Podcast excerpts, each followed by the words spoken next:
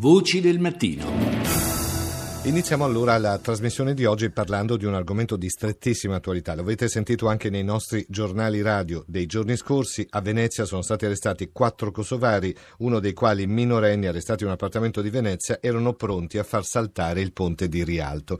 In una delle intercettazioni si sente chiaramente la voce di uno di questi che dice se domani faccio il giuramento e mi danno l'ordine sono obbligato a ucciderli tutti.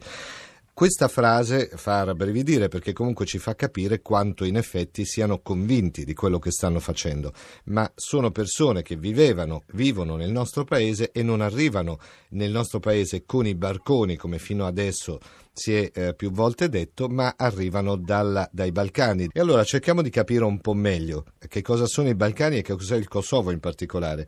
Buongiorno all'onorevole Andrea Manciulli, che è deputato del PD, ma è anche presidente della delegazione della Nato. Buongiorno onorevole. Buongiorno. Perché intanto l'estremismo islamico proprio nei Balcani è riuscito a presentarsi, ad affermarsi eh, come una forma quasi di riscatto sociale, perché ha un radicamento molto forte in quella zona. Nei Balcani è evidente che il retroterra delle guerre degli anni 90, nel quale c'è stata una componente religiosa non indifferente, ha lasciato un sostrato di due tipi, diciamo. Uno fisico, cioè ci sono ex mujahideen che erano andati a combattere contro le truppe serbe che sono rimasti nel territorio balcanico e hanno formato delle comunità eh, molto radicalizzate che vivono nelle montagne di diversi paesi, principalmente Bosnia e Kosovo, ma anche sì. Macedonia e una parte diciamo, dell'Albania al confine con il Kosovo. Sono delle comunità che favoriscono logisticamente il terrorismo. Io ero a presentare il nostro rapporto proprio a Sarajevo la settimana scorsa e ho notato un fenomeno, cioè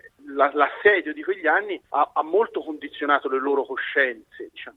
Sì. La maggior parte delle persone stanno in qualche maniera reagendo a quelle ferite con un anelito verso l'Europa. Sì, però onorevole, onorevole Manciulli, ci sono anche dei giovanissimi che hanno appunto. meno di 18 anni, quindi non erano nemmeno nati quando c'è stata la guerra nei Balcani. No, Perché questa presa? Del... Voglio, voglio, spiegarlo meglio. Sì. ci sono delle persone che reagiscono positivamente, ce ne sono altre che invece cercano riscatto diciamo, a, a, alla sorte dei musulmani di quel periodo nello jihad. Del resto Daesh ha dedicato un video che si intitola Honor is in jihad uh-huh. proprio a questo e è questo che alla fine ci spiega anche perché molti giovani.